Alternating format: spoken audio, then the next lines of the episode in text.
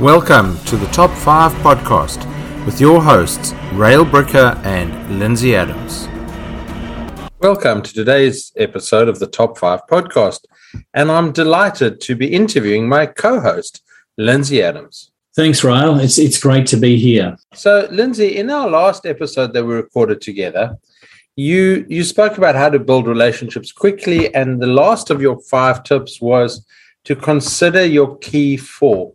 So I'd like to explore that on this episode and get a lot deeper into building your key four alliance and top five tips for doing that. So, where would you start? Okay, so tip number one to building a key four alliance group is you've got to get really clear on who's your target market. Uh, so let me let me just quickly go over this key four concept again. Everybody, look at your hand. Your thumb is you. Your four fingers are referral partners. The palm of your hand is your target market. And so you've got to be clear about who who's your target market. Now, think of a target market like a like a dartboard. So in the dartboard, you've got um, the bullseye in the middle and the, and the, rings that go out from there. What happens when you throw a dart into the bullseye rail? What, what do you get? You, you jump up and down because you've actually done it, but you get 50 points. Yeah, you, you know, in most houses, it's 50 points. It's a big score. Um, I, I, used to say it was the highest score on the board until someone uh, very wisely pointed out that actually triple 20 is a higher score than 50. Okay, you're right. But the bullseye is a, it's it's hard to hit. And and so think about the bullseye as your target market. There's there's a lot of people out there, and I've I've asked this question time and again at conferences, and I say to people, um, "Who's your target market?" And I've had people go, "Oh, I can work with anybody." Well, yes, you can, but you know, we've got to narrow it down. And so with your target market, you want to think about, um, you know, how do you narrow it down? And so I asked the question of, uh, I was working with a young guy, he was a financial planner. And I said, who's your target market? And he said, uh, I've been thinking about that. And uh, I want to work with young professionals. And I went, oh, okay. Well, what, what, what's a young professional? And he said, oh, someone in the 30 to 40 year age bracket, you know, accountant, lawyer, architect, you know, uh, okay, I get that. And he said, I've got more. I said, okay, what else? He said, if they're in a partnership, like husband and wife or, or partners, you know, boyfriend, girlfriend, and the other partner has to work and have an income. So they both have to earn an income. They don't have to, the second person doesn't need to be professional, but they both got to have an income. The next uh, uh, part of his definition was they had to be willing to accept risk. So they, they were going to invest, but they had to be willing to take risk. I said, wow, okay. So can you see if you start with a dartboard, you start with anyone, and then you start to bring it in and bring it in when you when you start to inc- uh, include those parameters. I said, okay, well, that, that's really good. Have you got anything else? He said, oh, that's that's it for a start. I said, but how else could you narrow that down? And he went, oh, I don't know. And I said, well, what if you drew an imaginary line around your office in a circle of say 20 kilometers? And I said, if you worked with young professionals who are willing to take risk, who earn, you know, a certain amount of money within a 20 kilometer radius of your office. And he went, Oh, he said, but hang on a sec. I, am in Brisbane and I've got, I've got a client in Adelaide already. I said, that's okay. But, you know, if we're thinking about the target market for the future, the ideal uh, target market, you know, would that narrow it down more? He said, yes, it would. I said, okay. Um, what about some other things like um, being fun to work with? Or being uh, you know satisfying to work with. He went, oh yeah, that's that's definitely critical. You know, I, I don't want to work with you know um, um, humbugs and um, you know nasty people. And so when you think about it, the more precise you can be with the description of your target market, the easier it becomes then to uh, target those people. And so when you go out and uh, are looking for business, it's it's easier to target those people and it's clearer when you describe to other people what you're looking for. Absolutely. And that's a i love the fact of how you've narrowed it. I mean we you know in financial services always joke about you know who's the ideal client? Will hold a mirror and if it hold a mirror by their mouth and if it fogs up you know that's a good client. But but you're right. You know we do our natural selection but i don't think we do it in a formal enough way so, so you've got your target market. What do you do then?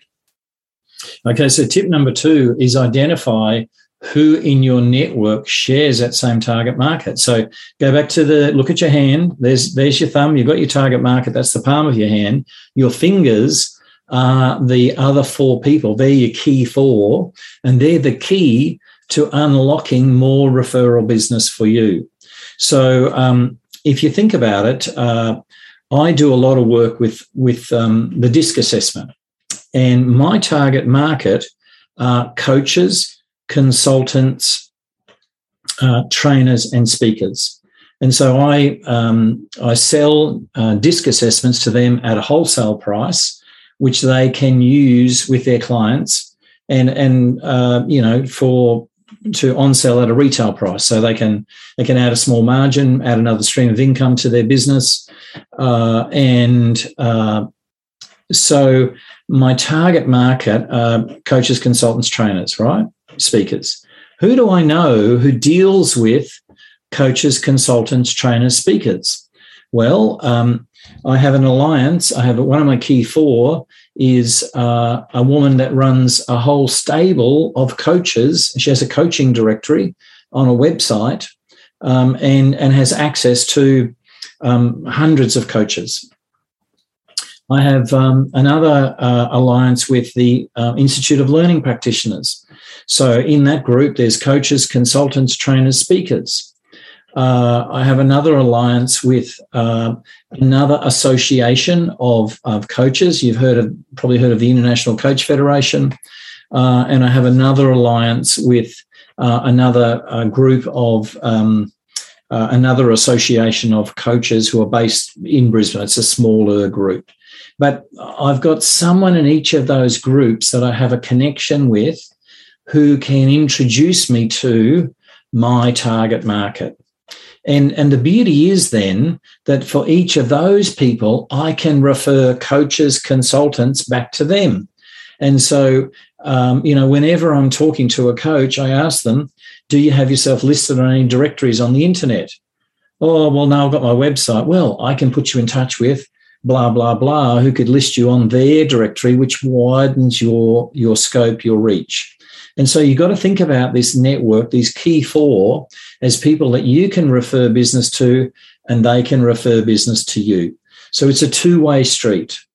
So uh, think carefully, identify your target market, get that really clear, and then think about who's the other four people uh, who who could then refer to you. And and have a think about this too, Rail. Um, you can have more than one key four.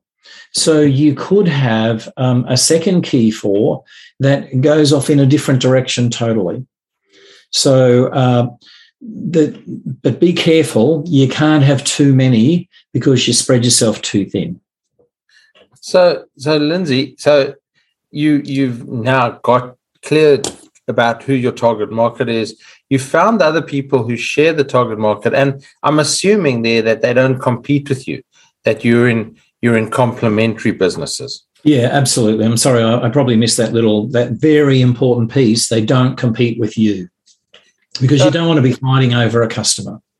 And so now I know you have a number of grandchildren, but but your third tip and uh, in the next in the process of building the key four alliance. You've been reading ahead, haven't you? It's invite them to play, and uh, it's not about playing uh, on, on the uh, the swings in the backyard with the grandkids. No, it's not.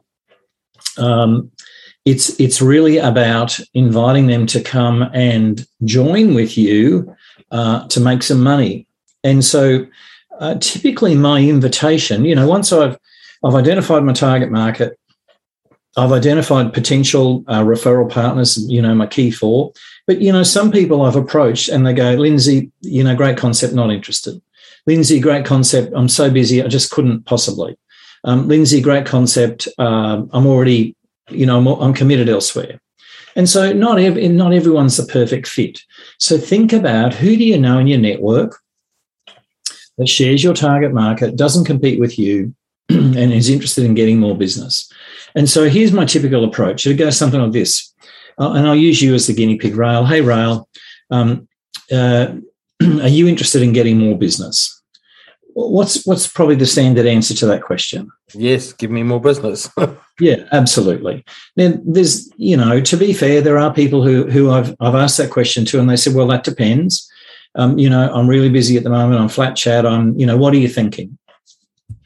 And so it's really about um, inviting them to have a conversation and then helping them understand the concept and how it works so that you're going to support them and they're going to support you.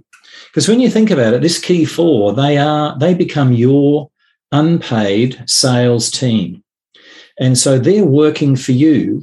So every conversation that you have at a business networking event or on the telephone with your clients or prospects, you need to be thinking about can I do business with this person? And if not me, could one of my key four be doing business with them?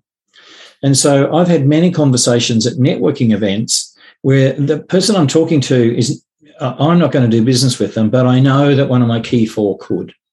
And so that's where I put my sales hat on and begin to sell for them. So it's really about helping them understand the concept and inviting them to uh, participate in the group and and you've got to set some parameters and there's some other things to do in the group. So why don't we move on and, and i'll talk tell you about that. Okay so so you invited them to play what's next? Okay so the next step tip number four is to educate them. And so once they agree to the concept you've actually got to sit down with them and help them understand your business. Uh, you want them to know what you sell who's your ideal client and the kind of business that you're looking for. So get out that dartboard again and help them come into the to the bullseye so that they get the best client for you. Uh, now, every now and again, people say to me, "But, but if I, um, you know, if I jag a client which is an outer ring on the bulls on the on the dartboard, should I still do business with them?" Well, maybe.